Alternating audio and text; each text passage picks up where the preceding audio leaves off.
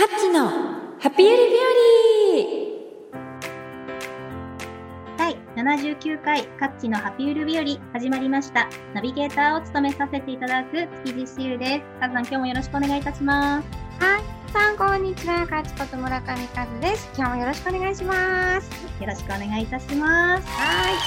じゃあね今日はあの前回ねちょっとお話しいただいた僕のお話ってことなんで、まあ、今日のテーマはのところをじゃあカズさんの方からまたね、うん、恒例なのでね、これはね。そうだね。えっ、ー、と、前回のお話ししたことを、まだけど聞いてない人にちょっとあらすじをお話しすると、ね、はい。えっ、ー、と、その、地の時代から今、風の時代に入ったんだけど、はい。地の時代っていうのは、えっ、ー、と、その、所有だったり、え権威だったり、目に見えるものっていうものに価値を置いてたんだけど、はい。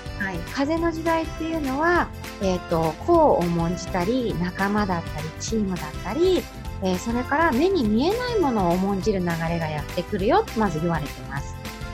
で、その成功の定義っていうのを考えたときに、えー、地の時代っていうのは外側にその成功の定義があってみんなそれを追い求めるように頑張ってきたんだけど、えー、風の時代っていうのは今度は自分の内側に自分が自分オリジナルの成功の定義を決めてその目標に向かってあの向かなんかなんか達成するために向かうなんかそれが、えーと、成功の定義になるから違うくなるんだよっていう話をしました。でその、えーと、せじゃあ自分の内側に向かってその夢とかを叶えるために何が大切かっていうのを考えた時に、えーと一つのね秘策としてあの徳っていうものを積んでいくことがこれから大切になると思うよって話してたのが、えー、前回のあらすじです。だよね、はい、そうでございます。こんな感じででいいんだよね。バッチリです。はい、OK でございます。はい。うん。じゃあ、まあ、徳を積むっていうことで、うん、今回ね、あの和平さんのあの教えということをお伝えいただくってことなんですけど、うん。まあ、徳を積んでいくとど、どんな、まあ、いいことがあるっていうか、どどんなものってあるんですかね？うんとね徳を徳ってさ目に見えないじゃん。そうですね、うん、目に見えないからこそなんかその天に積まれるっていう感じ、はい、なんだけれどもあの本当にうんとなんていうのかな日本人って昔から徳っていうものをものすごく大切にしてたのね。はい、ででその徳っていうものが有名になったきっかけが、えー、実は儒教がえーと、日本に入ってきてからものすごいその日本人は意識するようになったって言われてるんですよ。うん、うん、でももともとその古神道の時代から実はその、うん、振る舞い自体があの徳であったのね。うん、うん、なのでうんとまあ徳を積むとどういうことが起きるかっていうと本当に何だろうねまず天が喜ぶんだよね素直に。なんかよかったねなんか一緒に喜んでくれる感じ。はいはい、っていうことは自分自身がそういうその徳を積む行為をした時に自分の内側にある魂がめちゃめちゃ喜ぶってこと。うん、もうそれだけでハッピーじゃない。そうですね。うん。で、あの、まずそういったことが、えー、起きて、生きやすくなるし、はい。あの、私生きてるなっていう感覚になるし、うん。うん。で、人と比較しなくなるし、ああ、なるほどね。うん。で、あの、まあ、前に、えっ、ー、と、ポッドキャストで喋ったと思ったけど、その、今を生きれるようにね。あの、はい、中今状態になるわけ、はい、はい。うん。なので、なんて言うんだろうね。い本当なんだろう、自分が自分ですごく愛おしくなるし、それと同時に、こう、周りの人たちのこともとっても、なんか、慈しみの目で見れるようになると思います。そう。それでね、なんかあの、私の大大大好きな、はい、あの、武田和平さん。はい。日本一の大投資家であられた、はい、あの、和平さんが、はい、その徳の話をしてくれてた時にね、はい。うんと、発徳っていうのを大事にするといいよって、あの、昔お話をしてくれたんですよ。はい。うん。なので、ちょっとそれについて、あの、お話ししようかな。ああ、ぜひぜひ。うん、って思うんですけど、聞きたい？何ですか？聞きたい？聞きたい？まで引っ張ってるナイスが嫌だ。まあ、聞聞きたい人いっぱいいると思うから言います。お願いしますよ。はい。えっと、そのね、あの、貼っとくって、はい、えっと、仁義礼智中心工程って言うんですけど、うん一つ一つに実は意味があって、はい、えー、仁、仁ってじゃあ何かっていうと、はい、あのまず思いやりとか慈しみの心を持つってことなんですよ。うん、で義っていうのは、えー、正しい行いをして悪いことをしないこと。で礼っていうのはあの礼に正しくすること。あとはその守るべき作法を敬うこと。で知っていうのはえー、物事を正しく判断する力のことです。それから中っていうのは、えー、真心を込めて、えー、一つ一つの物事に当たることとかあとは何だろうねあの本当に真心を持ってあの自分の周りの人たちに接すること正しいまっすぐの心って感じかな。うんで、真っていうのは誠実であること。人を欺かない。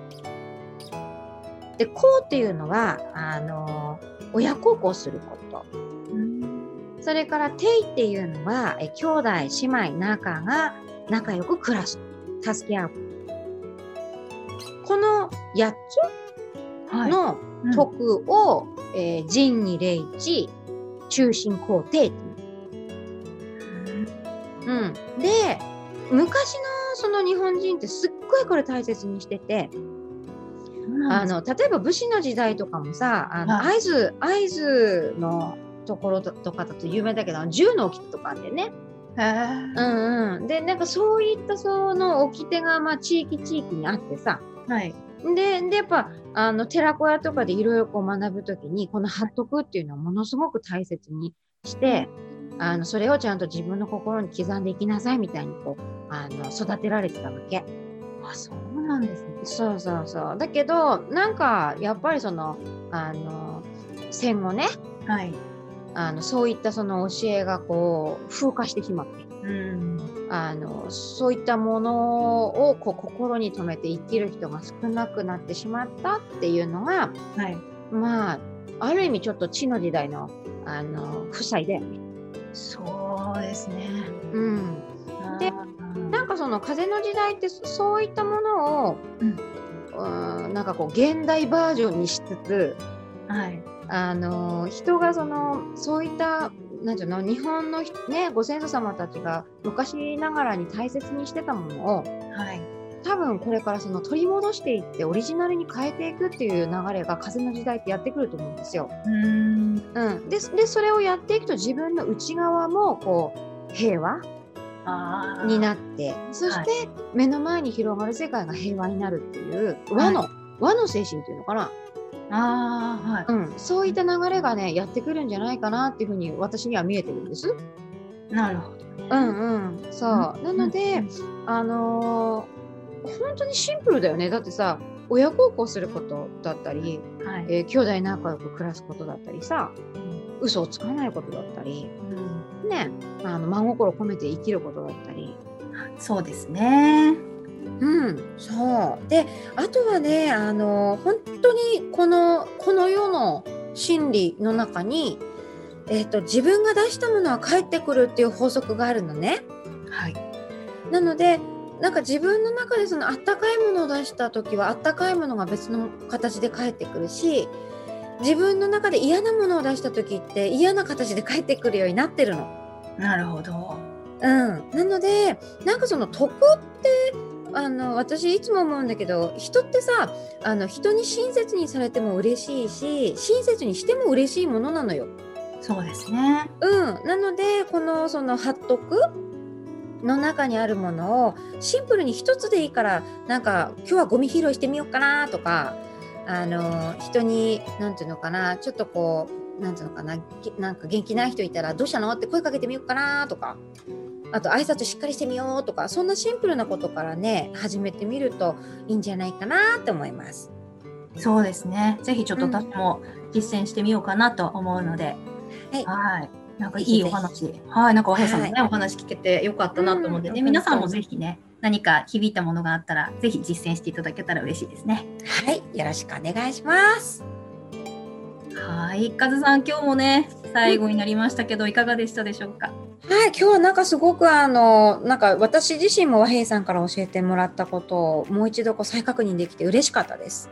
ねえ、なんかいい話、うん、なかなかね、聞けるお話じゃないから、本当に私も心がこう、洗われる感じがしました。あよかったで本当なんかこう難しく考えなくてよくてシンプルな行為の積み重ねが実は徳を積むっていうことなんだっていうふうにあの思ってもらえてたら嬉しいです。そうですね。うん、なんかね心がピカピカになっていくよ。うん、なんかそういうイメージありますね、この八徳の教えっていうのを。うん、めて、も、うん、あの教えていただいたんで。うん。なので今日今日の叫ぶコーナーは、心をピカピカにしようで終わりにしたいと思います。叫ぶんだよね。はあ、そうそう嫌そうに言うのやめてよ。はい、じゃあいい？はい、しゅうちゃんもみんなもリスナーのみんなも右手上げてお空に向かってはい。心をピカピカにしようだからね。い。くよ、はい、せーの。心をピカピカにしよう。ということで79回目もありがとうございました。それじゃあまたね。せーの。バイバーイ